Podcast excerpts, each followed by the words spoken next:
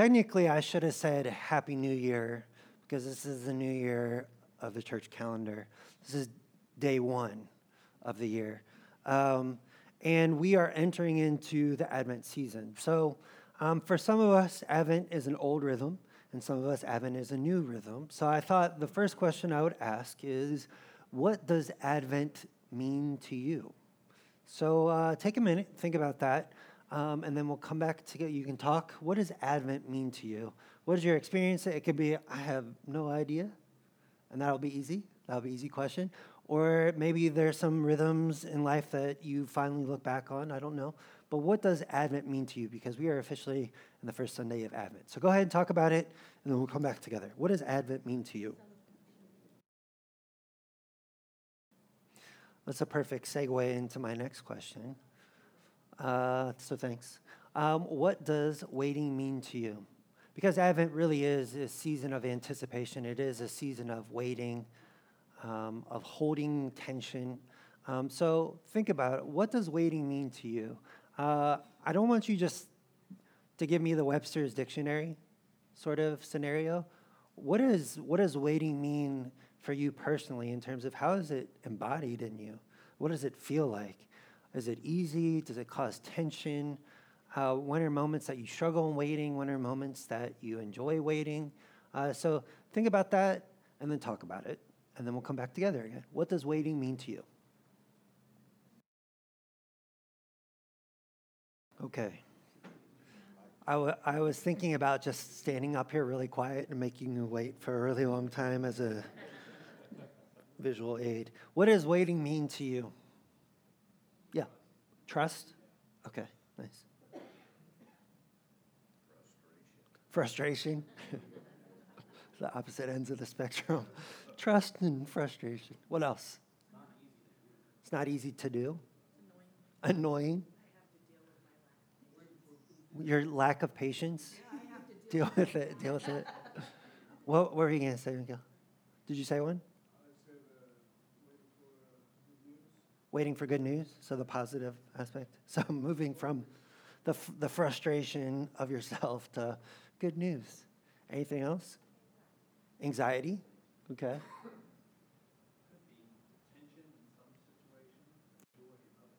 Tension or joy? Yeah. I mean, the, what I'm hearing is not quite a balance. Most of the time, waiting for us is is it an easy or a difficult thing? Right?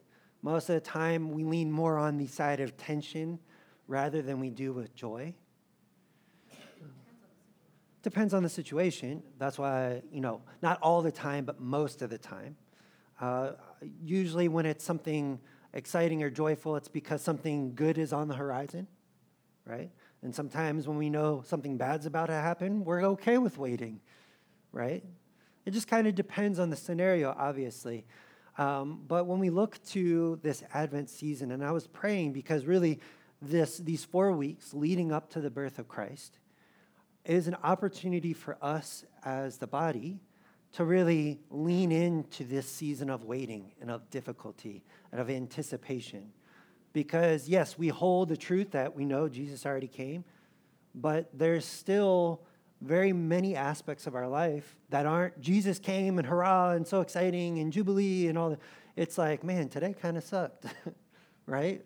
We have lots of those moments, lots and lots. So I wanted to lean into that when I was praying. The word that came to mind, you can click on this uh, for the next one, uh, is the idea of fallowness or fallow. Um, and not many of us are farmers in here, so uh, fallow is potentially not a familiar term for us, so I thought maybe I would do a definition. Uh, so fallow means uh, effectively land that's plowed and harrowed, but left unsown for a period in order to restore its readiness to bear and produce. Um, so, you know, plowed is obviously the lines where it can have seed, but harrowed is a unique expression where actually the land is tilled up and this, the weeds are removed. So the land is plowed and weeded, but it, instead of sowing the seeds, it's left to rest. And the idea behind it is that it's going to create a, a restoration. Uh, one of the definitions I read is to increase its fertility in terms of the land. So that way it can continue to bear greater fruit. So when I was praying about that for this week, I was really asking God, what does this mean in terms of fallowness? And immediately my mind went to the year of Jubilee. And that's what we read here in Leviticus. Um, so I wanted to unpack it a little bit because I know it's a lot of numbers and it's a lot of times this and do that. And I'm not great at math, so I needed graphs too. Um, but I want you to consider for a moment before I get to the text what does fallowness mean for you? Because fallowness is waiting. That's waiting for uh, fruit to come about in our lives. I mean, if I won't make you raise your hand, but how many of you are waiting for something? You know, waiting for a change, waiting for a transformation, waiting for new hope, waiting for answers, waiting for the job, maybe waiting to retire. I mean, it could just be any number of things. And it's not um, easy to live into fallowness. But I think part of what the, the church calendar is, is it teaches us to live into this. And so, in order to do that, I did want to talk about this. So, we're going to go to Leviticus 25. It's on page 98, in case you wanted to follow in the red Bibles, because I know it's a lot of jumping around. I'm going to bring some context uh, to Leviticus. So, really, this is God giving his people the law. And he's saying, if you want to live holy and righteous lives of worship, this is how you would do it. If you don't want to do it, then don't do it, but then you're going to be in rebellion. And one of the things that, uh, that God is preparing Israel for is remember the Exodus story. So we go Genesis, and then we go Exodus, and then Leviticus. So Genesis is the whole creation story. It's how Israel is ultimately formed from the, the lineage of Abraham. And then we find that Genesis really leaves off in Egypt, and then Exodus picks up the story of Israel and Egypt as a people. And God saving them from slavery, slaving them, or saving them from subjugation and oppression and all of these things. And he brings them out, and he says, I'm going to, just like he told Abraham, I'm going to bring you to this new land. But they were a people in rebellion. So they wander for years and years and years.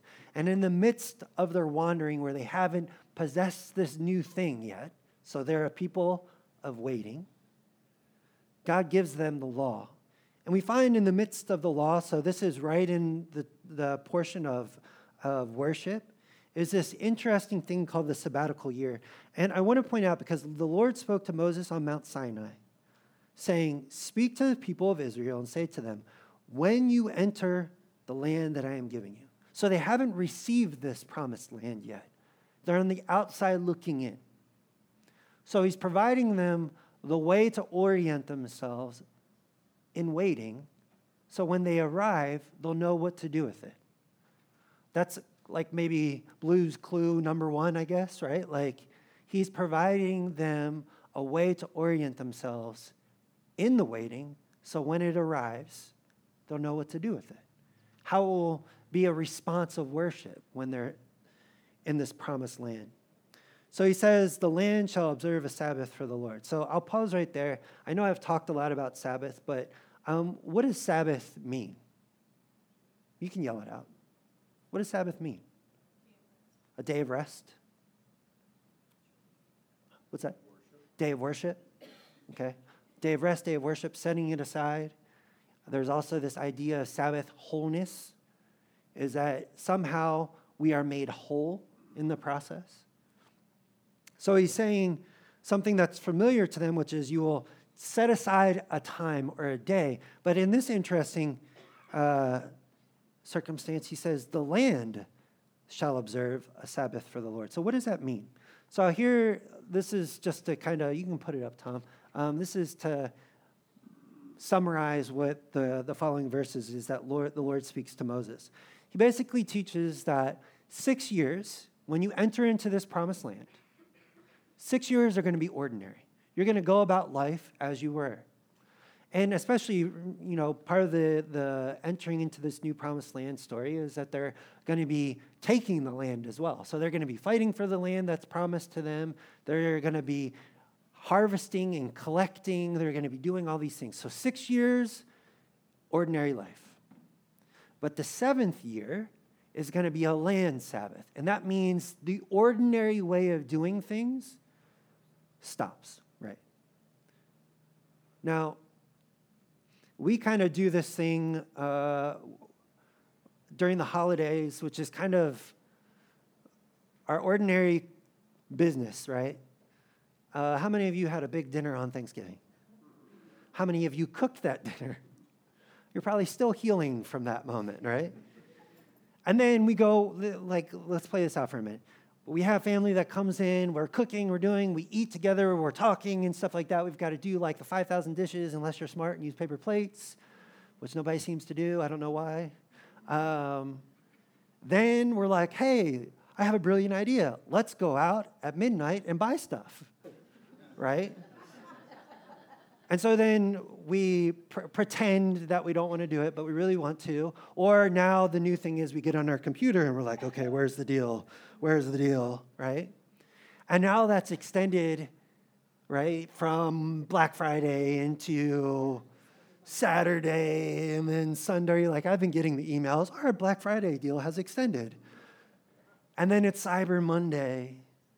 And then we're putting up the Christmas tree and the lights and then we're going to all the different parties, and then we have Christmas, and then New Year, right?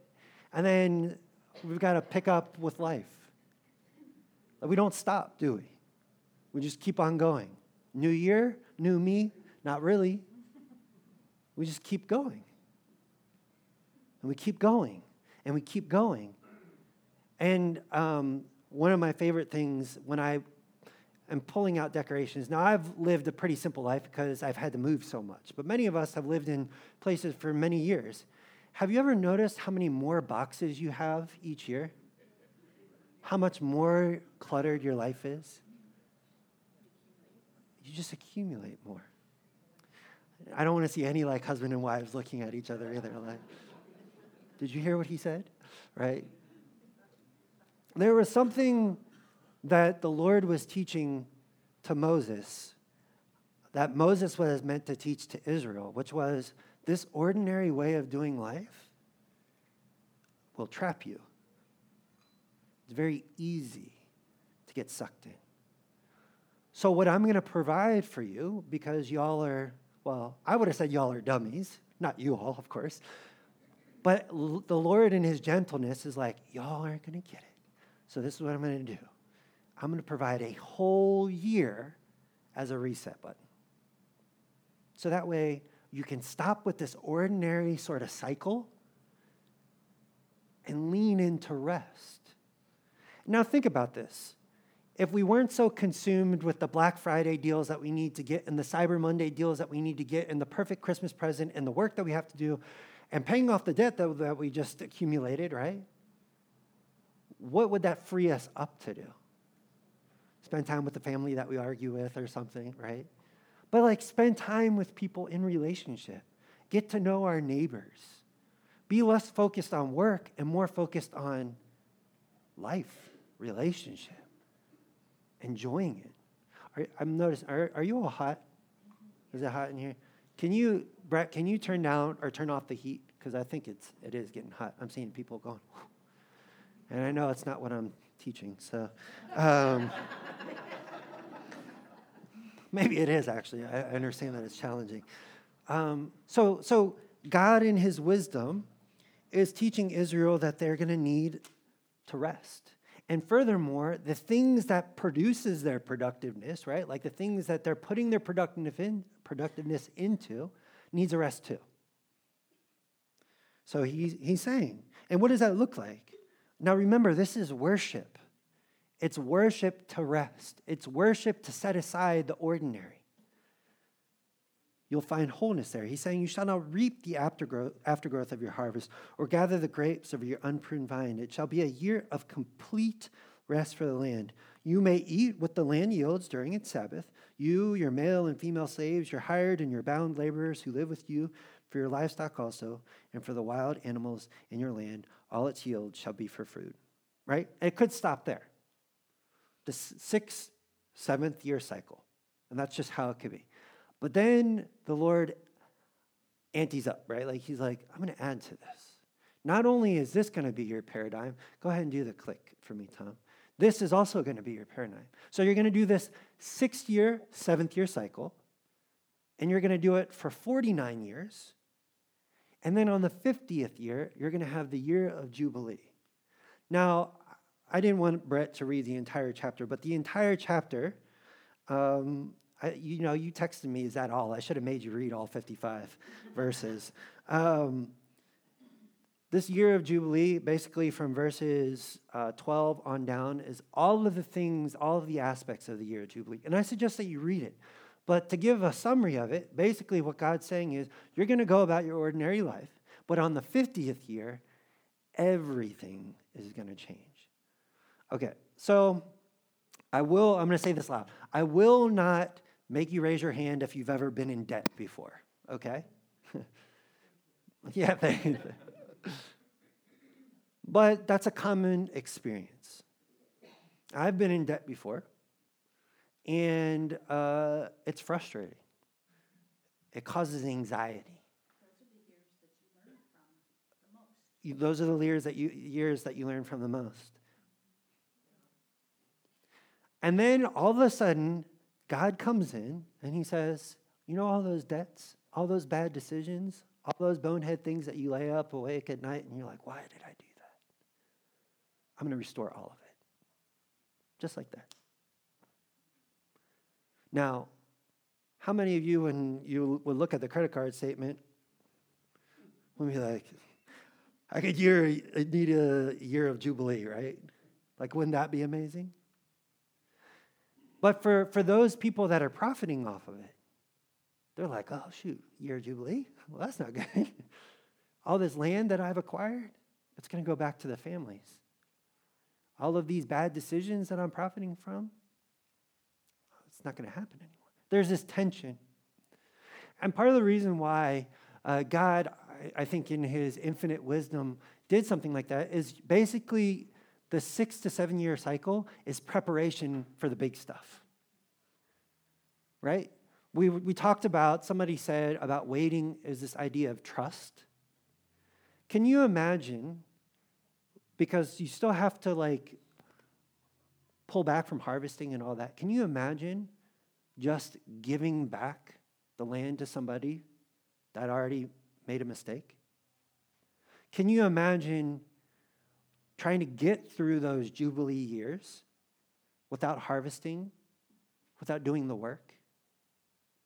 Can you imagine life where you're like, I don't, I don't know what to do. Like this is so God gives in this six to seven year period, He's basically giving mini jubilees so that way people can get their hearts ready for the big jubilee because it's going to be completely disorienting. It's going to reorient them around His kingdom, around worship, around hope, around trust. So this is the interesting thing. Um, this never happened throughout Israel's entire history. There's no record whatsoever of Israel ever doing that. Instead, what happened is completely different. Now, um, I want to first say that um, God clearly seems to understand what humanity's heart is. And I'll just read you how we know that. Verse 18 says So he presents this idea of the land Sabbath, and then he presents the idea of the Jubilee. And then, verse 18, this is what he says to them You shall observe my statutes and faithfully keep my ordinances, so that you may live on the land securely. The land will yield its fruit, and you will eat your fill and live on it securely. Should you ask, What shall we eat in the seventh year, if we may not sow or gather in our crop? I will order my blessing for you in the sixth year, so that it will yield a crop for three years. I mean, look, he's saying, okay, six years, go about your business. Do what you're going to do. Get in debt, do all the dumb things that we do, right? Seventh year, it's my way. and not only is it going to be my way, but I will provide three years worth of stuff. But humanity is like, but like, what am I going to do though? I don't, I can't trust you. And God, in his wisdom, said, but you can. And this is how you can trust me. So, I said that this never happened. I, I put, put in the back that there is um, there's this thing that I printed up. It was written by this person named Amber Dillon. Um, it's from the Bible Project, which I've mentioned multiple times before. It's called The Sense of an Ending. What is the real last book of the Old Testament? So if you thumb through this Bible that we have right here, the last book of the Old Testament is Malachi, and it's the prophet. And there is this over 400 year gap between Malachi and Matthew. But that's the Christian canon. The Hebrew canon is different, and she actually talks about this. I'm only going to give a summary of what she said because I think it is utterly powerful because she actually talks about in the Hebrew scriptures, actually the last book of the Old Testament is the book of Chronicles. And it's not first and second, it's just the Chronicles. And in this, you have basically a story. So if you've ever read, and you can look through in this Bible here, there's always the content so you can thumb through. But it goes First and Second Samuel, First and Second Kings, then First and Second Chronicles. And if you've ever been brave enough to do the Bible in a year, you kind of like you read Genesis, you're like, okay, cool. Exodus, okay, I can deal with that. And then you get to Leviticus and Numbers, and you're like, oh my gosh, what was I thinking? Then maybe you make it to Deuteronomy, Joshua, and Judges, because that's all interesting. Many of us have read Ruth, and then you start hearing the story about the kings. And you're like, okay, I'm following along, I'm tracking. And then you get to Chronicles and you're like, I just read this. Why am I reading it again? And the reason why is because that was the very last book. And the chronicler was looking towards something. So he was reminding them if you actually read Chronicles, you'll read a genealogy. And when you read the genealogy, when you get to Matthew, what's the very first thing that you read? Is a genealogy. It goes Chronicles, genealogy, Matthew genealogy. It was all couched together, okay? And what the chronicler was pointing out was that, uh, put it back for me. Thanks, Tom. Was that this is how it was supposed to be. But unfortunately, that's not how things were. So what happens is, is that Israel and through their kings lived in rebellion. They didn't want to wait. What did they do instead? They kept on working the land and working the land and trying to produce and trying to produce. And instead of enjoying the benefits of Sabbath, instead of enjoying the benefits of rest, instead of enjoying the benefits of family and love and relationship and wholeness, they kept going and going and going. For how long? 490 years. When you do the math, that's 70 years of missed Sabbath and you completely missed the Jubilee. But 70 years worth. Guess how long they were in exile for? 70 years. Interesting, right? So Israel's like, no, I'm going to do it my way. I'm going to do it my way. I'm going to do it my way for 490 years. God's like, okay, look at how your way got you. Like, look, this is your best version, is exile, destruction. So for 70 years, what happens is, yeah, they're in exile. But what happens to the land? It rests. Now, uh, if you keep on going, and, and Amber does just a brilliant job of explaining this, and that's I printed up 12, and if I run out of them, I'll email you a copy of it too, because she does an unbelievable job of explaining it, um, making it very clear. But in the midst of that 70 year exile, so Israel is no longer, they're dispersed people that are trying to figure out life. Towards the end of that dispersion, Daniel writes a prophecy. And in that, Daniel says, here comes Gabriel. And I'll, I'll uh, I think it's, was it Daniel? Yeah, Daniel 9, if you wanted to write that down. So basically, the idea is at this end of 70 years, Israel, they're going to get the big picture. They're going to understand, and then there'll be hope. They'll go back and things will be good. But instead, what happens is Gabriel comes to Daniel and he says, Hey, listen, they're still not getting it. And unfortunately, there are consequences to that. So, guess for how long Israel, they move back to the land, but guess how long they're oppressed for? 490 years. and guess who comes after that period of time? there's this verse in Luke. Now, the year of Jubilee was the year of the Lord's favor. I want to read you something that Jesus says. This is Luke 4, starting in verse 16. When he came to Nazareth, where he had been brought up, he went to the synagogue on the Sabbath day, as was his custom. He stood up to read, and the scroll of the prophet Isaiah was given to him. He unrolled the scroll and found the place where it was written The Spirit of the Lord is upon me because he has anointed me to bring good news to the poor. He has sent me to proclaim release to the captives and recovery of sight to the blind, to let the oppressed go free, to proclaim the year of the Lord's favor. And he rolled up the scroll, gave it back to the attendant, and sat down. The, guy, the eyes of all the synagogue were fixed on him.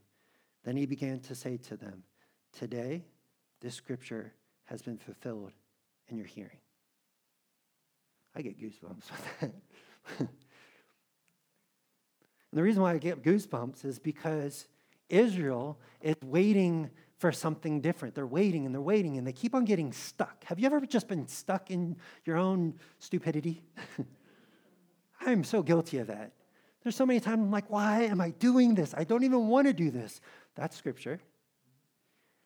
And then in the it's usually like when I'm arguing with my kids or something like that, you know? I'm like, I don't even know why I'm doing this. There's so, like, I could just calm down. I could give them a hug. It would be good. But I'm like, no, I'm going to yell at him instead because that seems to feel better.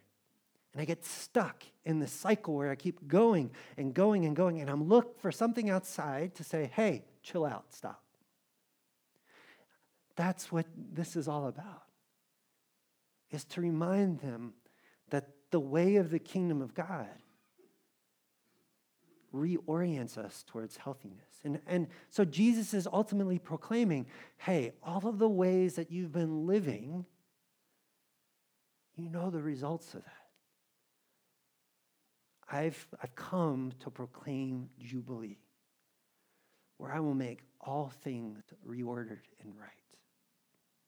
Now, part of the Advent season is we know that Jesus came. We can't ignore that, like to push that out of our heads and just say, let's pretend like Jesus hasn't come yet. We can't do that, can we? The reality is we know that Jesus has come. Now, 2019, almost 2020. Um, how many of you throughout this past year have just looked at things around us or even your own personal life and just been like, really? this is it? Like this? This is what I get? Or this is what we've got? And in the midst of that, there's a promise. The promise is that Jesus is coming back. And just as he set things all right through his death on the cross, like he, not only, this is the thing, the Jubilee year, after the Jubilee year, you can get right back into debt. You can get right back into that cycle of unhealthiness. But in Christ, you don't go right back, it's paid for completely. And so when he comes back, that waiting period that we're in right now is he's going to break through and everything gets put to right. So I, I say to you, like, maybe, maybe, just maybe, what are the things that you're struggling through right now? And instead of waiting for the fruit or waiting to sow seeds, go ahead and put that back up, Tom. The, you can just click over. We were okay with fallowness. Because if God is teaching Israel anything, it's fallowness is part of this. It can't just, boop, everything's better.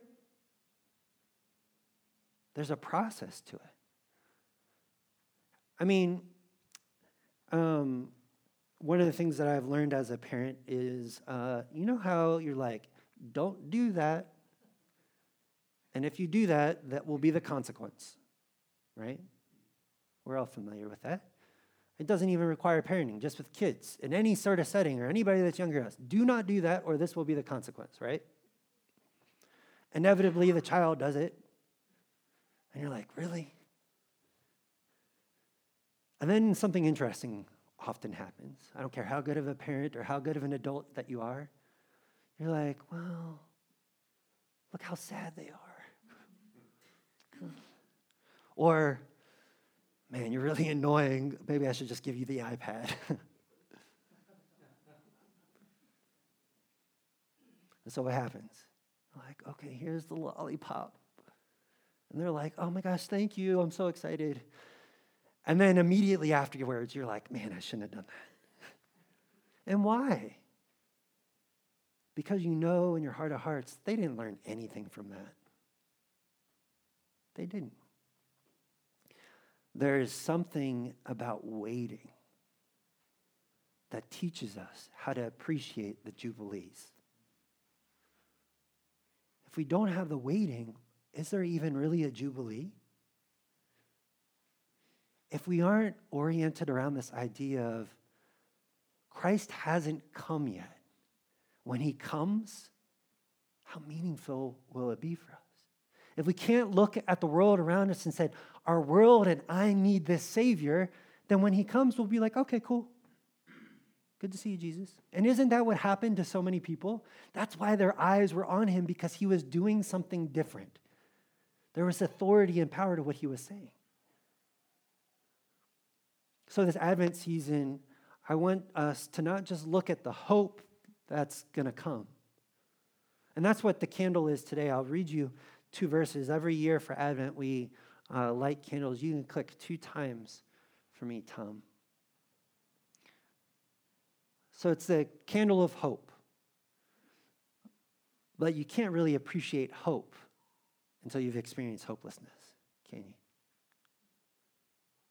Because when you've experienced hopelessness, where there is nothing that you can do but just sit in it, when hope arrives, oh my goodness, what does that feel like?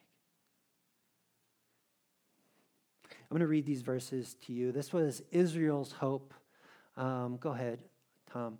It says, The days are surely coming, says the Lord, when I will fulfill the promise I made to the house of Israel and the house of Judah. In those days and at that time, I will cause the righteous branch to spring up for David, and he shall execute justice and righteousness in the land. In those days, Judah will be saved, and Jerusalem will live in safety.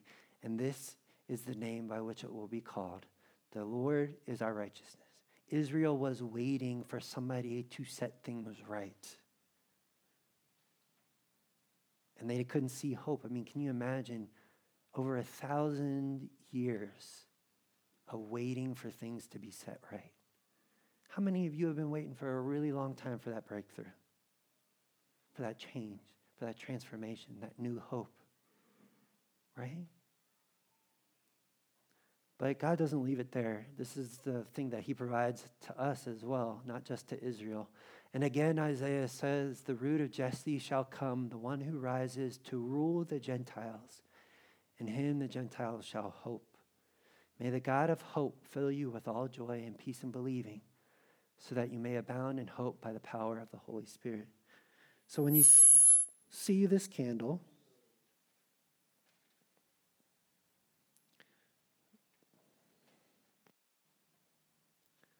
You're not just going to think of hope.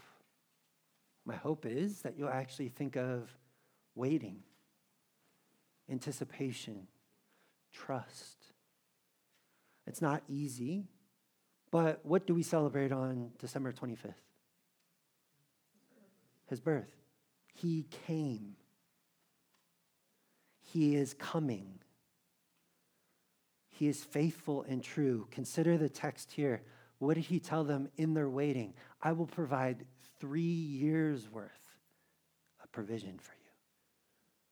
The only thing that you need to do is trust me. So, um, I have this question for you that's kind of a takeaway. It's not to be answered right now. The question is what does fallowness produce in us? Another way of saying this is what does waiting produce in you? Why do you need waiting? Yeah. To be ready is right. But what does that actually mean?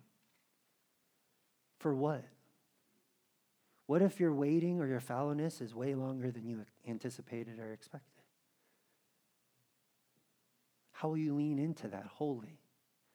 Instead of like, okay, I'll just say this and then I'll be quiet.